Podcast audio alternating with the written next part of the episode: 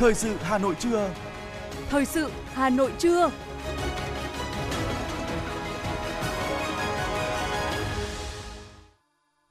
Thanh Hiền và Quang Minh kính chào quý vị và các bạn. Bây giờ là chương trình thời sự của Đài Phát thanh và Truyền hình Hà Nội. Chương trình trưa nay thứ bảy, ngày 17 tháng 9 năm 2022 có những nội dung chính sau đây. Thủ tướng Chính phủ Phạm Minh Chính chủ trì hội nghị với doanh nghiệp đầu tư nước ngoài. Diễn đàn Kinh tế Xã hội Việt Nam 2022 sẽ được tổ chức vào ngày mai. Đến 17 giờ chiều ngày hôm nay, tất cả các trường đại học phải công bố điểm chuẩn năm 2022. Điểm chuẩn đại học ngành xã hội được đánh giá ở mức cao. Gia tăng trẻ nhiễm adenovirus gây bệnh về hô hấp tiêu hóa. Phần tin thế giới có những sự kiện nổi bật. Mỹ thừa nhận các biện pháp trừng phạt Nga không hiệu quả. Nắng nóng khiến số người tử vong tại EU cao kỷ lục. Sau đây là nội dung chi tiết sẽ có trong chương trình. Thưa quý vị, sáng nay, Thủ tướng Chính phủ Phạm Minh Chính chủ trì hội nghị của Thủ tướng Chính phủ với doanh nghiệp, Hiệp hội Doanh nghiệp Đầu tư nước ngoài với chủ đề Vượt qua thử thách, nắm bắt cơ hội, hợp tác phát triển. Hội nghị được thực hiện theo hình thức trực tiếp, kết hợp trực tuyến giữa đầu cầu trụ sở chính phủ với các tỉnh thành phố trực thuộc trung ương và 80 điểm cầu tại các doanh nghiệp, Hiệp hội Doanh nghiệp nước ngoài tại Việt Nam và các nước trên toàn thế giới. Phát biểu khai mạc hội nghị, Thủ tướng Chính phủ Phạm Minh Chính cho biết, sau 35 năm đổi mới với ba trụ cột là xóa quan liêu bao cấp, tiến hành đa sở hữu và hội nhập kinh tế quốc tế, Việt Nam từ một nền kinh tế với quy mô chỉ 4 tỷ đô la Mỹ, đến nay nền kinh tế đạt gần 400 tỷ đô la Mỹ. Thủ tướng Chính phủ nhận định tình hình thế giới thời gian tới tiếp tục có những diễn biến phức tạp, khó khăn và thách thức. Việt Nam xác định ưu tiên số 1 hiện nay là tiếp tục kiểm soát lạm phát, ổn định vĩ mô, đảm bảo các cân đối lớn, thúc đẩy phục hồi, tăng trưởng kinh tế, ổn định đời sống vật chất và tinh thần cho nhân dân. Cùng với ghi nhận những đóng góp của cộng đồng doanh nghiệp có vốn đầu tư nước ngoài tại Việt Nam, Thủ tướng chia sẻ với những khó khăn, thách thức mà các doanh nghiệp đã phải trải qua. Với quan điểm thành công của các bạn là thành công của Việt Nam, thành công của các bạn là thành công của chủ nghĩa đa phương, vì một trái đất hòa bình, hợp tác, phát triển, không để ai bị bỏ lại phía sau. Và với tinh thần lợi ích hài hòa, rủi ro chia sẻ, Thủ tướng mong muốn và tin tưởng tại hội nghị lần này, các bên sẽ thẳng thắn trao đổi để giải quyết những khó khăn, vướng mắc, đồng thời thúc đẩy phát triển. Tình cảm giữa các bên được gắn kết hơn, sự hiểu biết lẫn nhau được nâng lên, lợi ích của mỗi bên được đảm bảo để cùng chiến thắng, Thủ tướng nhấn mạnh. Thưa quý vị các bạn, là một hoạt động thường niên của Quốc hội, Diễn đàn Kinh tế Xã hội Việt Nam năm 2022 với chủ đề củng cố nền tảng kinh tế vĩ mô, thúc đẩy phục hồi và phát triển bền vững dưới sự chủ trì của Chủ tịch Quốc hội Vương Đình Huệ sẽ diễn ra vào ngày mai 18 tháng 9 năm 2022 tại Trung tâm Hội nghị Quốc gia thủ đô Hà Nội. Diễn đàn Kinh tế Xã hội Việt Nam năm 2022 sẽ tập trung trao đổi thảo luận về các nội dung như làm rõ bối cảnh quốc tế, xu hướng cơ cấu lại nền kinh tế, đánh giá toàn diện khách quan thực trạng nền kinh tế Việt Nam trong 9 tháng đầu năm 2022 và dự báo cả năm 2022. Diễn đàn còn tập trung trao đổi tham vấn ý kiến về các vấn đề nóng của kinh tế xã hội trong nước và quốc tế, các vấn đề về thể chất, phát triển trong bối cảnh mới, nhận diện rủi ro lạm phát, rủi ro tài chính, tài khóa tiền tệ, ra soát, đánh giá việc thực hiện các nghị quyết của Quốc hội, của Ủy ban Thường vụ Quốc hội trong thời gian qua, đặc biệt là nghị quyết số 43 về chính sách tài khóa, chính sách tiền tệ, hỗ trợ chương trình phục hồi và phát triển kinh tế xã hội. Nghị quyết số 32 về kế hoạch triển khai kinh tế xã hội năm 2022 nhằm tập hợp, tổng hợp ý kiến của các chuyên gia, nhà khoa học, nhà quản lý chuyên sâu, hàng đầu trong nước, chuyên gia của các tổ chức quốc tế doanh nghiệp – Thông qua diễn đàn, Hội đồng dân tộc, các ủy ban của Quốc hội có thêm luận cứ để thẩm tra, đại biểu Quốc hội sẽ có thêm thông tin, cơ sở dữ liệu quan trọng để xem xét, quyết định các vấn đề quan trọng của đất nước tại kỳ họp thứ tư Quốc hội khóa 15. Ngày mai, Festival Nông sản Sản phẩm ô cốp gắn kết du lịch Hà Nội năm 2022 sẽ được tổ chức tại Hà Nội. Sự kiện là cơ hội để doanh nghiệp quảng bá sâu dụng mặt hàng nông sản, thực phẩm chế biến, sản phẩm ô cốp, sản phẩm thủ công mỹ nghệ, làng nghề truyền thống tiêu biểu của Hà Nội và các tỉnh thành phố gắn kết hoạt động quảng bá du lịch đến khách tham quan, người tiêu dùng thủ đô và du khách quốc tế, có phần nâng cao giá trị thương hiệu, bảo tồn giá trị làng nghề truyền thống. Với mục đích đẩy mạnh quảng bá cho những sản phẩm ô cốp, mô hình nông nghiệp gắn với du lịch sinh thái tiêu biểu của những huyện trên địa bàn thành phố Hà Nội, tập trung các huyện trọng điểm như Trường Mỹ, Phú Xuyên, Mỹ Đức, có phần đa dạng hóa sản phẩm ô cốp gắn với du lịch địa phương là giải pháp quan trọng thúc đẩy phát triển kinh tế nông nghiệp, xây dựng nông thôn mới, bảo tồn không gian cộng đồng làng quê nông nghiệp truyền thống và những sản vật có nguồn gốc thiên nhiên – tăng cường đẩy mạnh công tác kết nối giao thương, tiêu thụ sản phẩm giữa thành phố Hà Nội và các tỉnh thành phố, góp phần thúc đẩy phát triển sản xuất nông nghiệp, dịch vụ du lịch nói riêng và kinh tế xã hội nói chung, thích ứng an toàn, linh hoạt, thực hiện có hiệu quả mục tiêu vừa chống dịch vừa phát triển kinh tế. Theo Bộ Kế hoạch và Đầu tư, vốn đầu tư trực tiếp nước ngoài hàng năm trong khu công nghiệp, khu kinh tế đang chiếm khoảng 35 đến 4 phần đến 40% tổng vốn đầu tư trực tiếp nước ngoài đăng ký tăng thêm của cả nước và tính riêng trong lĩnh vực chế biến, chế tạo, vốn đầu tư nước ngoài khu vực này chiếm 70 đến 80% tổng vốn đăng ký cả nước. Thứ trưởng Bộ Kế hoạch và Đầu tư Trần Quốc Phương nhận định, Việt Nam đang đứng trước cơ hội vàng để thu hút một làn sóng đầu tư mới từ nước ngoài, nhất là đầu tư vào các khu kinh tế, khu công nghiệp – Bộ Kế hoạch và Đầu tư cho biết, đến nay hệ thống khu công nghiệp, khu kinh tế trong cả nước có mặt ở 61 trên 63 tỉnh, thành phố, với 403 khu công nghiệp, 18 khu kinh tế ven biển và 26 khu kinh tế cửa khẩu được thành lập. Các khu công nghiệp, khu kinh tế đã thu hút được lượng vốn đầu tư lớn, bổ sung nguồn lực quan trọng cho đầu tư phát triển kinh tế xã hội cho đất nước nói chung cũng như các địa phương nói riêng. Theo các chuyên gia, có nhiều yếu tố quan trọng tạo nên cơ hội như bên cạnh sự ổn định chính trị, nền kinh tế Việt Nam đang phục hồi nhanh chóng sau đại dịch, đạt tốc độ tăng trưởng và loại cao nhất trong khu vực. Các cân đối vĩ mô được đảm bảo, lạm phát được kiềm chế. Cùng với đó, nhiều hiệp định thương mại tự do đã được ký kết và đang được thực thi hiệu quả, tạo thuận lợi cho hoạt động đầu tư và thương mại quốc tế. Sự quan tâm đầu tư phát triển kết cấu hạ tầng của nhà nước, nhất là hệ thống đường bộ cao tốc và sự tham gia đầu tư phát triển kết cấu hạ tầng của các doanh nghiệp đầu ngành, điều kiện hạ tầng cho phát triển công nghiệp cho cả ba miền đã và đang được cải thiện rõ rệt. Hoạt động du lịch cả nước đang trên đà khởi sắc, tình hình kinh doanh của các doanh nghiệp trong lĩnh vực du lịch, dịch vụ giải trí, hàng không theo đó cũng hồi phục khả quan. Trái ngược với diễn biến tích cực của thị trường du lịch, giao dịch của nhiều cổ phiếu doanh nghiệp trong ngành du lịch, dịch vụ giải trí và hàng không trên cả ba sàn chứng khoán lại khá kém sắc. Đặc biệt nhiều cổ phiếu rơi vào tình trạng cảnh báo, hạn chế giao dịch, thậm chí có nguy cơ bị hủy niêm yết. Ngoài việc có nguy cơ bị hủy niêm yết trên sàn chứng khoán tập trung hoặc hạn chế giao dịch, diễn biến của nhiều cổ phiếu ngành du lịch, dịch vụ trên cả ba sàn diễn diễn ra khá buồn tẻ. Khối lượng giao dịch bình quân của nhiều cổ phiếu chỉ vài nghìn đơn vị, thậm chí có cổ phiếu đứng im trong nhiều phiên. Để khắc phục tình trạng kinh doanh cũng như việc cổ phiếu bị kiểm soát, một số doanh nghiệp đã lên kế hoạch ứng phó. Ủy ban chứng khoán nhà nước vừa đưa ra quyết định xử phạt với hai công ty chứng khoán vì có những vi phạm liên quan tới những đợt phát hành trái phiếu của các công ty con nằm trong tập đoàn Tân Hoàng Minh. Cụ thể, Ủy ban chứng khoán nhà nước ra quyết định xử phạt 250 triệu đồng với công ty cổ phần chứng khoán Everest EVS do không đảm bảo các thông tin trong hồ sơ chào bán hoặc phát hành trái phiếu riêng lẻ chính xác có thể kiểm chứng được. Song song đó, EVS cũng bị phạt tiền 150 triệu đồng do báo cáo có nội dung sai lệch về số lượng trái phiếu phát hành thành công, phương thức phát hành trái phiếu. Ủy ban chứng khoán nhà nước cũng quyết định xử phạt đối với công ty cổ phần chứng khoán An Bình ABBS số tiền 250 triệu đồng do không đảm bảo những thông tin trong hồ sơ chào bán hoặc phát hành trái phiếu riêng lẻ chính xác có thể kiểm chứng và 60 triệu đồng do báo cáo không đúng thời hạn theo quy định của pháp luật. Bộ Xây dựng đang lấy ý kiến rộng rãi nội dung dự thảo luật kinh doanh bất động sản sửa đổi trước khi trình Quốc hội cho ý kiến lần đầu, dự kiến vào tháng 10 năm 2022. Đáng chú ý, dự thảo luật kinh doanh bất động sản sửa đổi đã đề xuất nhiều quy định mới để quản lý giao dịch bất động sản cũng như hoạt động môi giới nhà đất – Cụ thể về quy định các loại bất động sản phải giao dịch qua sàn, dự thảo đưa ra hai phương án. Phương án 1, chủ đầu tư dự án bất động sản khi bán cho thuê mua nhà ở hình thành trong tương lai, công trình xây dựng hình thành trong tương lai, chuyển nhượng cho thuê, cho thuê lại quyền sử dụng đất đã có hạ tầng kỹ thuật trong dự án bất động sản phải thông qua sàn giao dịch môi giới bất động sản. Phương án 2, các bất động sản đủ điều kiện đưa vào kinh doanh theo quy định mà chưa có giấy chứng nhận quyền sử dụng đất – Quyền sở hữu nhà ở và tài sản khác gắn liền với đất phải thực hiện thông qua sàn giao dịch bất động sản. Đối với môi giới bất động sản, Bộ Xây dựng đưa ra hai phương án, trong đó đề xuất lựa chọn phương án 1. Các cá nhân hoạt động môi giới bất động sản phải có chứng chỉ hành nghề môi giới bất động sản và phải hành nghề trong một sàn giao dịch bất động sản.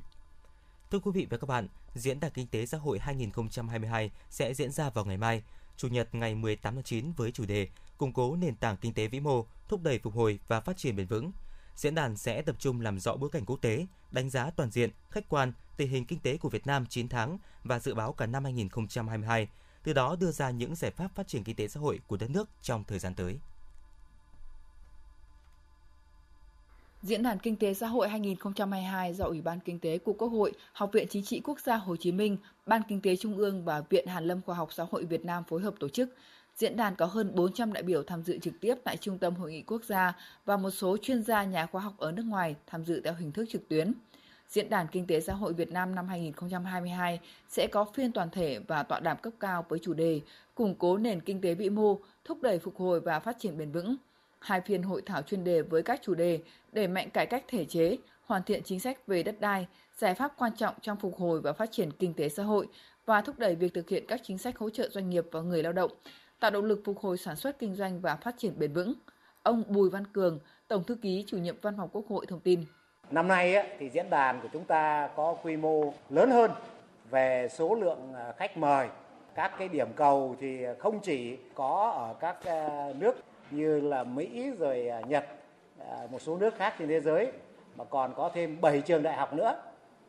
Số lượng khách mời năm nay chúng ta cũng mời tới 500 nhà khoa học, nhà quản lý rồi à, các cái chuyên gia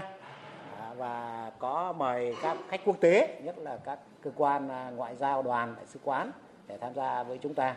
Tiếp nối thành công của diễn đàn năm 2021, diễn đàn năm 2022 sẽ bổ sung thêm luận cứ khoa học, thực tiễn, tham khảo kinh nghiệm quốc tế, tham vấn các chuyên gia trong và ngoài nước, cùng với bám sát diễn biến tình hình, từ đó phân tích dự báo kịp thời, đề xuất các giải pháp, chính sách, giảm thiểu tác động tiêu cực, nắm bắt các cơ hội thời cơ, đặc biệt là đối với chính sách tài khóa tiền tệ, chính sách an sinh xã hội, đồng thời có cơ chế kiểm tra giám sát để hỗ trợ nền kinh tế vượt qua khó khăn, phục hồi và thúc đẩy tăng trưởng phát triển bền vững. Ông Vũ Hồng Thanh, chủ nhiệm Ủy ban Kinh tế của Quốc hội cho biết. Cái mục tiêu đặt ra cho diễn đàn kinh tế 22 cơ bản có mở rộng hơn, nhưng mà cũng là một cái trục xuyên suốt là chúng ta phải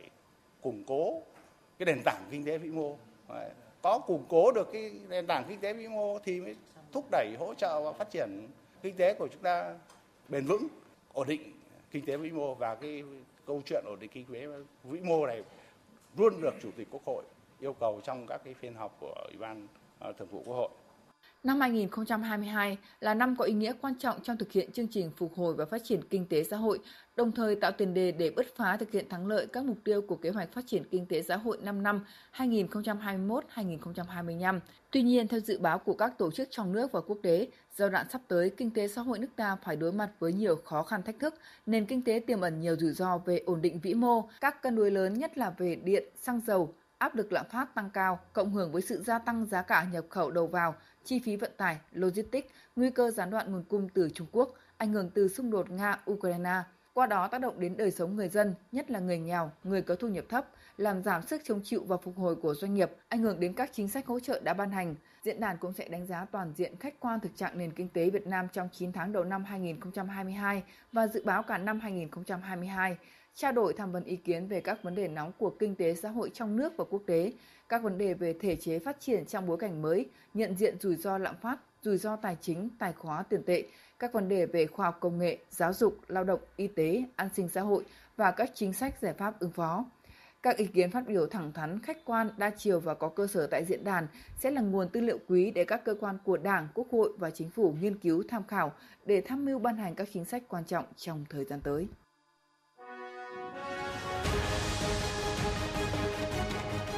Thời sự Hà Nội, nhanh, chính xác, tương tác cao. Thời sự Hà Nội, nhanh, chính xác, tương tác cao.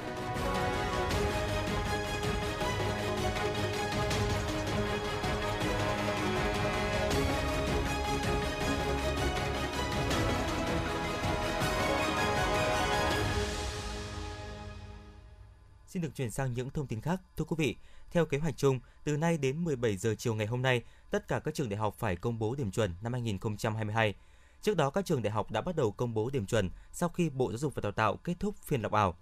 Hiện tại mức điểm cao nhất thuộc về trường Đại học Khoa học Xã hội và Nhân văn, Đại học Quốc gia Hà Nội với một số ngành lấy 29,9 điểm trở lên.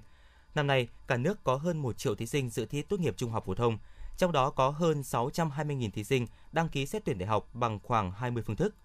Từ ngày 18 tháng 9 đến 17 giờ ngày 30 tháng 9, Bộ Giáo dục và Đào tạo mở hệ thống để thí sinh xác nhận nhập học trực tuyến. Cơ sở đào tạo hướng dẫn thí sinh thực hiện đầy đủ quy trình xác nhận nhập học trực tuyến. Thí sinh có thể kiểm tra kết quả xác nhận nhập học sau khi thoát khỏi và đăng nhập lại hệ thống. Thưa quý vị các bạn, sau khi kết thúc 6 lần lọc ảo, Bộ Giáo dục và Đào tạo đã trả về kết quả cho các trường đại học để bắt đầu thực hiện việc công bố điểm chuẩn. Năm nay các ngành báo chí truyền thông đa phương tiện, quan hệ công chúng là những ngành hot có sức hút với thí sinh điểm chuẩn vào các ngành này ở mức cao, thí sinh đạt trên 29 điểm đối với tổ hợp C00 văn sử địa mới có thể đỗ, ghi nhận của phóng viên thời sự. Trường Đại học Khoa học Xã hội và Nhân văn Đại học Quốc gia Hà Nội có giữ mức điểm chuẩn cao kỷ lục. Dù không có ngành chạm đỉnh 30 điểm như năm ngoái, nhưng vẫn nằm trong top những trường có ngành điểm chuẩn ở mức rất cao của năm nay. Ba ngành có điểm chuẩn cao nhất là quan hệ công chúng, Hàn Quốc học và Đông Phương học, cùng lấy 29,95 điểm. Kế tiếp, ngành báo chí 29,90 điểm. Như vậy, thí sinh nào đạt được 9,5 điểm trên một môn mà không có điểm ưu tiên sẽ vẫn trượt. Lý giải cho tình trạng này, đại diện trường Đại học xã, Khoa học Xã hội và Nhân văn cho biết, do điểm thi tốt nghiệp trung học phổ thông môn lịch sử, ngữ văn cao hơn so với những năm trước. Phó giáo sư tiến sĩ Đặng Thị Thu Hương, Phó hiệu trưởng trường Đại học Khoa học Xã hội và Nhân văn đánh giá. Các cái môn như lịch sử có 18% điểm cao hơn, tỷ lệ là cao hơn so với năm trước. Đồng thời có hơn 40% à, thí sinh à, thi à, đạt điểm văn cấp giỏi trở lên thì nó cũng trên cái nền chung của thi phổ thông trung học là điểm khá cao. Khác với ngành xã hội, điểm chuẩn của khối ngành ngôn ngữ năm nay có xu hướng giảm khoảng từ 1 đến 3 điểm so với những năm trước. Ba ngành có số điểm cao nhất của Đại học Hà Nội là ngôn ngữ Hàn Quốc, ngôn ngữ Trung Quốc và ngôn ngữ tiếng Anh. Điểm trúng tuyển ba ngành này dao động từ 35,5 đến 36,5 điểm trên tổng số 40 điểm. Điều này được lý giải bởi số 10 môn tiếng Anh của kỳ thi Trung học phổ thông giảm 9 lần so với năm ngoái. Tiến sĩ Nguyễn Tiến Dũng, Phó hiệu trưởng Trường Đại học Hà Nội nhận định. Căn cứ theo kết quả thi tốt nghiệp trung phổ thông thì phổ điểm năm nay đã có sự điều chỉnh giảm so với năm ngoái. Cụ thể ví dụ như là ở môn tiếng Anh thì số điểm à, số thí sinh được điểm tuyệt đối điểm 10 tiếng Anh chỉ bằng 1 phần 9 so với năm ngoái thôi. Cũng theo đánh giá, điểm chuẩn khối ngành sư phạm không có biến động nhiều so với năm ngoái và những năm gần đây, dù năm nay điểm thi môn lịch sử cao hơn những năm trước. Giáo sư Nguyễn Văn Minh, hiệu trưởng trường Đại học Sư phạm Hà Nội thông tin. Thì so với năm ngoái nó cũng không không không tăng nhiều. Rồi à, toán, đặc biệt là toán bằng tiếng Anh cũng như toán thường, rồi tiếng tiếng Anh thì là những cái phổ điểm nó, nó tương đối ổn định trong những năm vừa rồi nên là gọi là biến động thì không có biến động lớn đối với trường đại học sư phạm Hà Nội. Nhóm trường đào tạo thiên về những ngành công nghệ kỹ thuật cũng ghi nhận mức điểm chuẩn thay đổi ở nhiều ngành nhưng không đáng kể, tăng giảm dưới một điểm. Đối với khối ngành kỹ thuật điểm chuẩn có xu hướng tăng nhẹ. Các ngành trong lĩnh vực công nghệ thông tin vẫn lấy điểm chuẩn cao nhất, tương tự năm ngoái. Ông Trần Khắc Thạc, Phó trưởng phòng đào tạo trường Đại học Thủy lợi đánh giá. Nhiều năm nay thì khối công nghệ thông tin khối các ngành thuộc ờ, lĩnh vực công nghệ thông tin thì điểm chuẩn vẫn là dao động từ 24 đến 26 điểm và năm nay là ngành công nghệ thông tin là 26,6 điểm. Đến chiều qua, đã có hơn 100 trường đại học đã công bố điểm chuẩn năm 2022. Theo kế hoạch, từ nay đến 17 giờ chiều ngày hôm nay, tất cả các trường đại học phải công bố điểm chuẩn. Từ ngày 18 tháng 9 đến 17 giờ ngày 30 tháng 9, Bộ Giáo dục và Đào tạo mở hệ thống để thí sinh xác nhận nhập học trực tuyến. Cơ sở đào tạo hướng dẫn thí sinh thực hiện đầy đủ quy trình xác nhận nhập học trực tuyến, thí sinh có thể kiểm tra kết quả xác nhận nhập học sau khi thoát khỏi và đăng nhập lại hệ thống.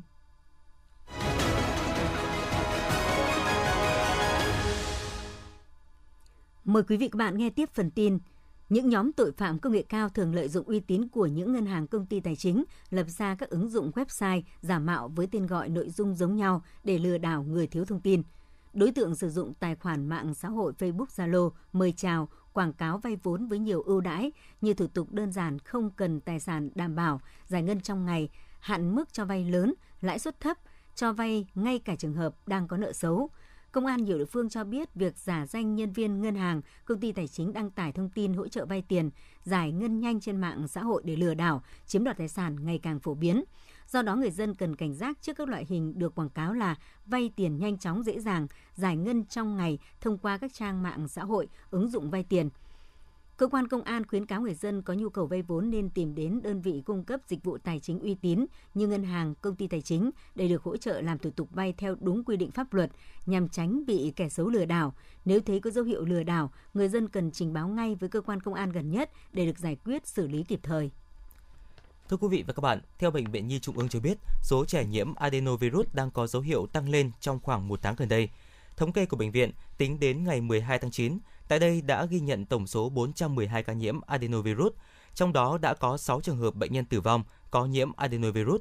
Chỉ tính riêng trong tuần, từ mùng 5 tháng 9 đến 11 tháng 9, bệnh viện đã ghi nhận 151 trường hợp dương tính với adenovirus, tăng gần 2,2 lần so với tuần trước đó. Phó giáo sư tiến sĩ Lê Thị Hồng Hành, Giám đốc Trung tâm hô hấp Bệnh viện Nhi Trung ương cho biết, adenovirus lây truyền qua đường giọt bắn, qua đường hô hấp giữa người với người. Virus có thể lây truyền khi người lành sử dụng chung những vật dụng cá nhân với người bệnh, lây qua niêm mạc khi bơi lội hoặc nguồn nước dùng chung trong sinh hoạt bị ô nhiễm. Người nhiễm adenovirus thường ủ bệnh khoảng từ 8 đến 12 ngày. Với trẻ nhiễm adenovirus thường có những biểu hiện như sốt cao, ho, khò khè, có thể kèm theo những viêm kết mạc mắt và rối loạn tiêu hóa. Với trẻ có biểu hiện nặng, có thể xuất hiện tình trạng khó thở. Virus adeno có khả năng lây lan nhanh trong cộng đồng và gây ra nhiều biến chứng nguy hiểm nếu không được điều trị một cách kịp thời như suy hô hấp, nhiễm khuẩn huyết, suy đa tạng. Bệnh còn có thể để lại những biến chứng lâu dài, gây ảnh hưởng đến sức khỏe của trẻ như hội chứng viêm tiểu phế quản bít tắc sau nhiễm trùng, giãn phế quản và sơ phổi. Theo thông tin từ Ban Chỉ huy Phòng chống thiên tai và tìm kiếm cứu nạn tỉnh Hà Giang, đến 20 giờ tối qua, trên địa bàn tỉnh Hà Giang đã có một người mất tích, 5 người bị thương, thiệt hại lên đến gần 13 tỷ đồng do mưa lũ gây ra. Do ảnh hưởng của thiên tai, tại nhiều địa phương của tỉnh Hà Giang như các huyện Quang Bình, Bắc Quang, Vị Xuyên, Yên Minh, Đồng Văn, Mèo Vạc, Hoàng Su Phì và Xín Mần có mưa to đến rất to trong nhiều giờ, dẫn đến ngập úng sạt lở đất, gây thiệt hại nhiều tài sản hoa màu của nhà nước và nhân dân.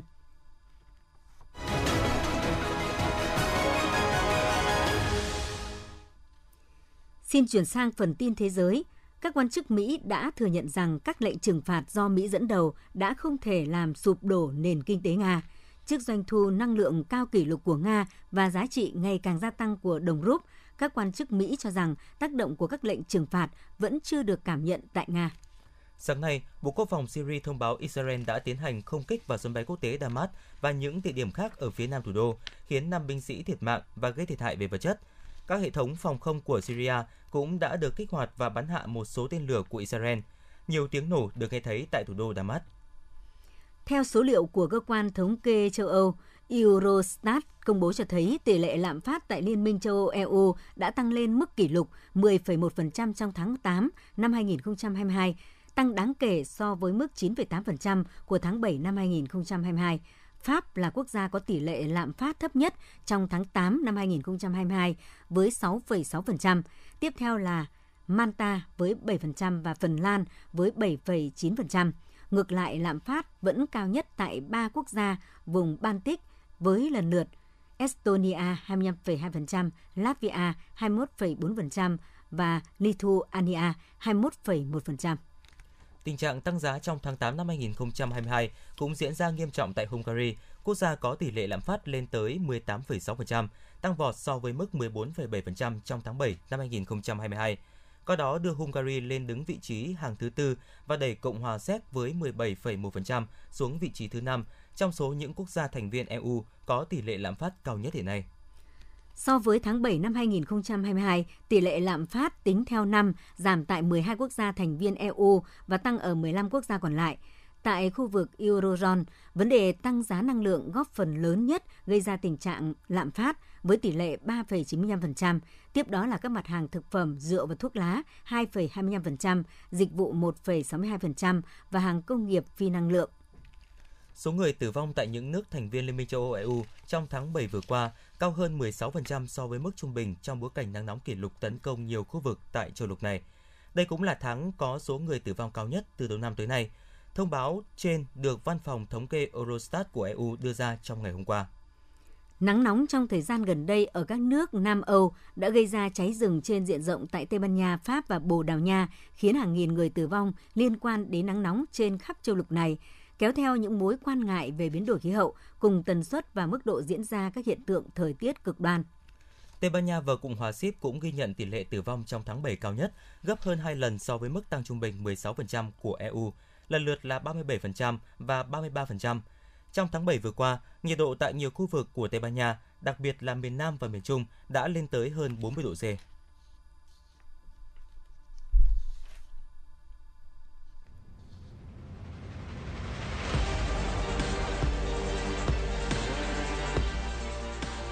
Bản tin thể thao. Bản tin thể thao.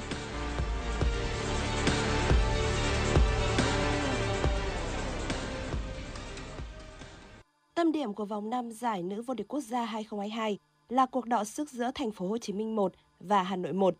cả hai đội đã mang đến những màn đôi công hấp dẫn, nhưng đáng tiếc không có bàn thắng nào được ghi ở trận đấu này. Chỉ có được một điểm trước Hà Nội 1, Thành phố Hồ Chí Minh 1 vẫn giành lại ngôi đầu bảng sau vòng 5, nhưng chỉ xếp trên Thái Nguyên TNT nhờ chỉ số phụ. Đối đầu với U20 Timor-Leste ở lượt trận thứ hai vòng loại U20 châu Á 2023, U20 Việt Nam xuất trận với đội hình chủ yếu là những gương mặt dự bị. Dù vậy, thầy trò huấn viên Đinh Thế Nam vẫn dễ dàng chiếm thế chủ động và có được bàn mở tỷ số ngay ở phút thứ 10 của Thanh Nhàn. 4 phút sau, Bùi Vĩ Hào có tình huống đi bóng và dứt điểm đẹp mắt bên cánh phải, nâng tỷ số lên 2-0.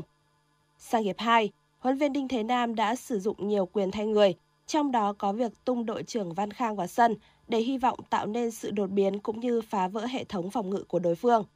Tuy vậy, phải đến phút thứ 83, U20 Việt Nam mới có bàn thắng thứ ba sau cú cứa lòng sệt của Xuân Bắc. Tận dụng một sai lầm trong hệ thống phòng thủ của U20 Timor-Leste ở 2 phút sau đó, Văn Khang dễ dàng đệ bóng cận thành ấn định tỷ số 4-0 cho thầy trò huấn viên Đinh Thế Nam. Với kết quả này, U20 Việt Nam có 6 điểm sau 2 trận cùng hiệu số dương 8. Trận tứ kết đơn nữ giải cầu lông Belgian International 2022, Nguyễn Thùy Linh đối mặt với hạt giống số 1 của giải là Lien Ten. Trong set đầu tiên, Thùy Linh liên tục dẫn điểm, nhưng Ten cũng bám đuổi rất quyết liệt. Tuy nhiên, tay vợt người Bỉ vẫn không thể lội ngược dòng dù có thời điểm cô đã đứng trước Kempon khi dẫn 21-20. Sang set 2, Ten khởi đầu tốt hơn với khoảng cách dẫn 2 điểm. Tuy vậy hạt giống số 1 không thể duy trì thế trận trước Thùy Linh.